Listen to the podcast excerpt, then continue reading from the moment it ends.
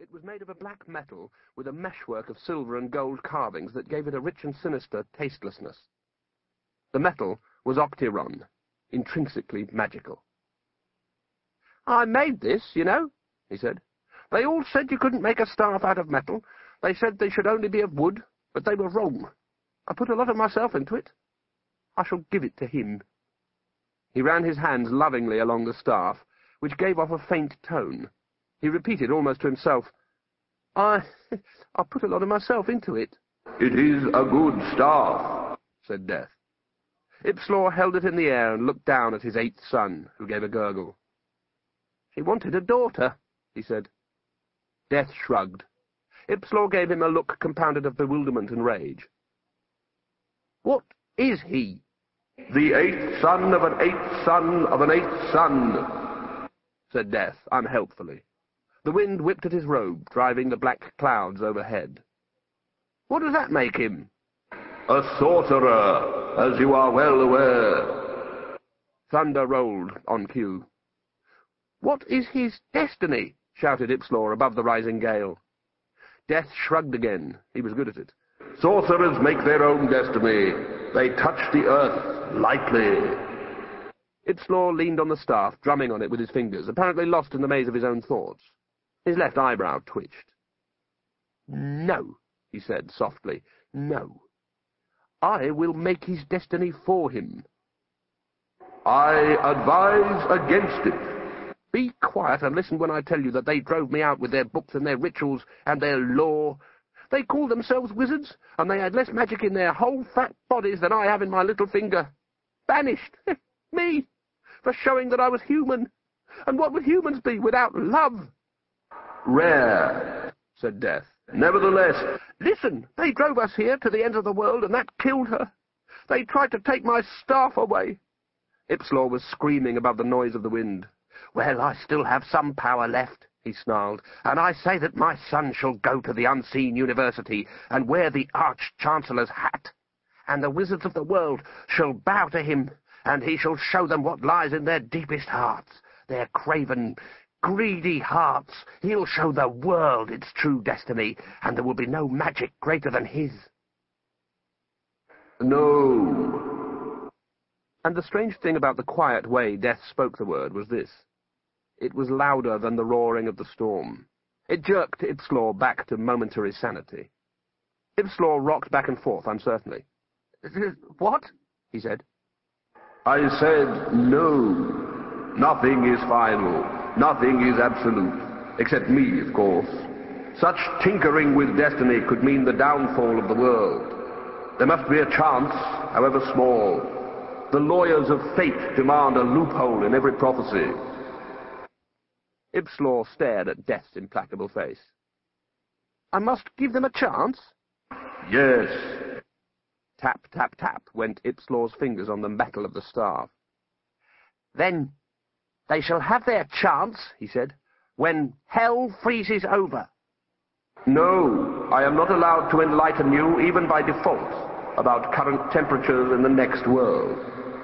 Then, Ipslore hesitated, then they shall have their chance when my son throws his staff away.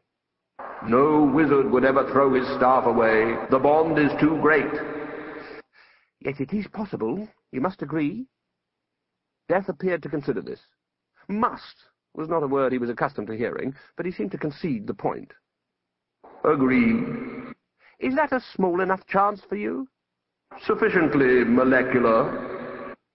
Ipslore relaxed a little. In a voice that was nearly normal, he said, I don't regret it, you know. I would do it all again. Children are our hope for the future. There is no hope for the future. What does it contain, then? Me. Besides you, I mean. Death gave him a puzzled look. I'm sorry? The storm reached its howling peak overhead. A seagull went past, backwards. I meant, said Ipslore bitterly, what is there in this world that makes living worthwhile? Death thought about it. Mm, cats, he said eventually. Cats are nice. Curse you! Many have. How much longer do I have? Death pulled a large hourglass from the secret recesses of his robe.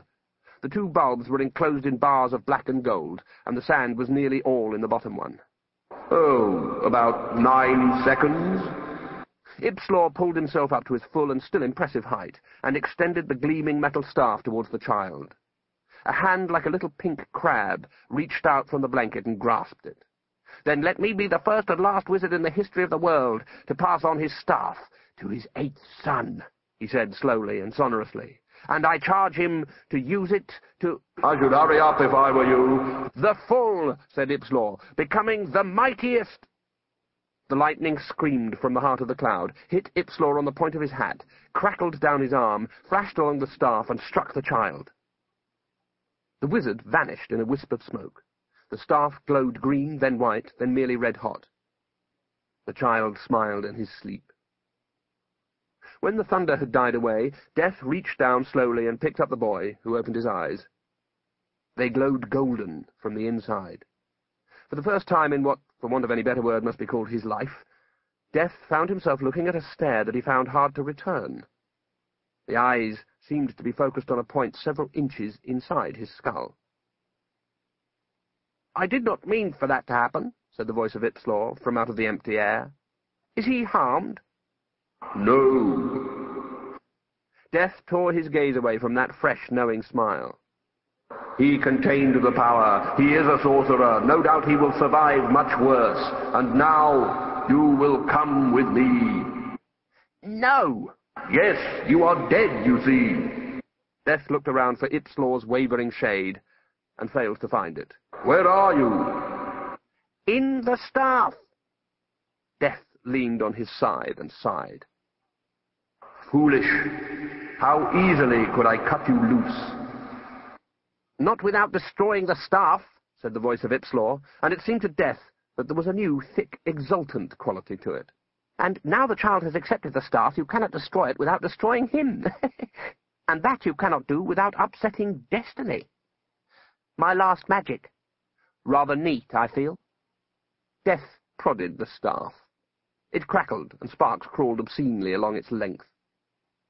Strangely enough, he wasn't particularly angry.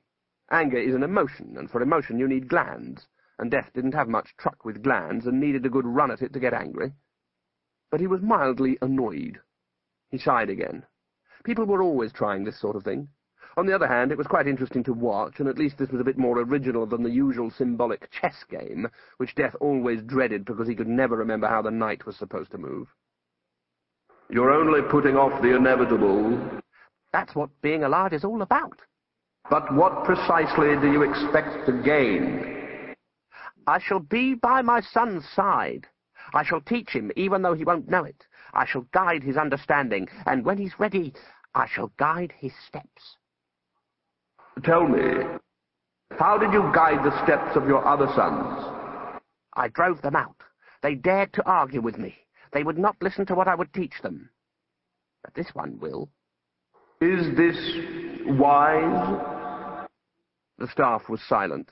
Beside it, the boy chuckled at the sound of a voice only he could hear.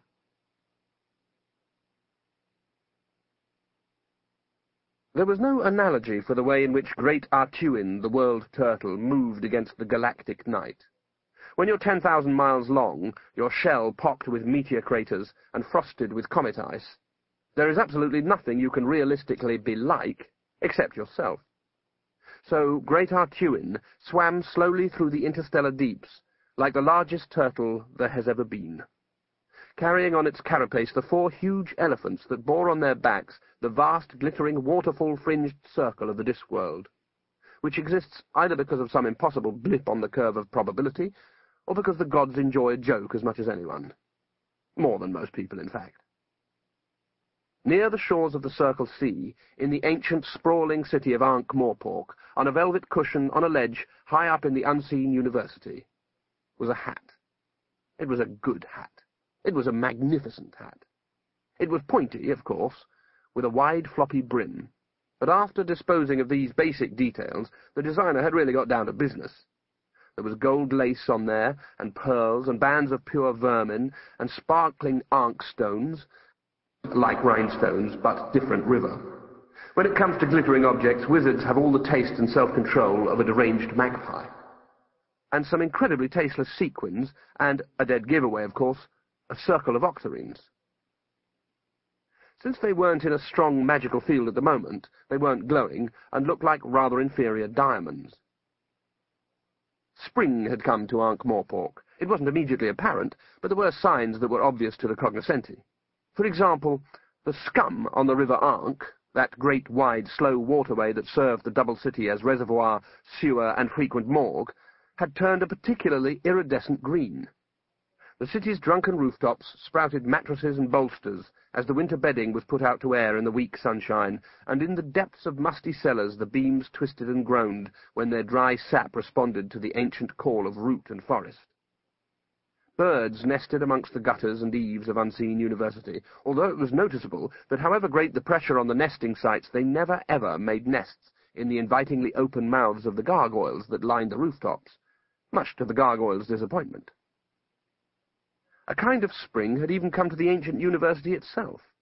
Tonight would be the eve of small gods, and a new arch-chancellor would be elected.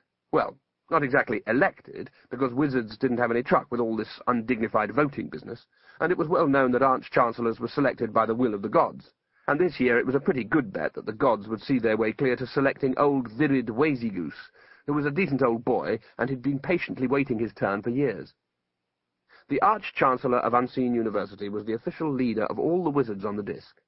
Once upon a time it had meant that he would be the most powerful in the handling of magic, but times were a lot quieter now, and to be honest, senior wizards tended to look upon actual magic as a bit beneath them. They tended to prefer administration, which was safer and nearly as much fun, and also big dinners. And so the long afternoon wore on. The hat squatted on its faded cushion in Wazy chambers, while he sat in his tub in front of the fire and soaped his beard. Other wizards dozed in their studies or took a gentle stroll around the garden in order to work up an appetite for the evening's feast. About a dozen steps was usually considered quite sufficient. In the great hall, under the carved or painted stares of two hundred earlier arch-chancellors, the butler's staff set out the long tables and benches. In the vaulted maze of the kitchens, well, the imagination should need no assistance. It should include lots of grease and heat and shouting, vats of caviar, whole roast oxen, strings of sausages like paper chains strung from wall to wall, the head chef himself at work in one of the cold rooms, putting the finishing touches to a model of the university carved for some inexplicable reason out of butter. He kept doing this every time there was a feast.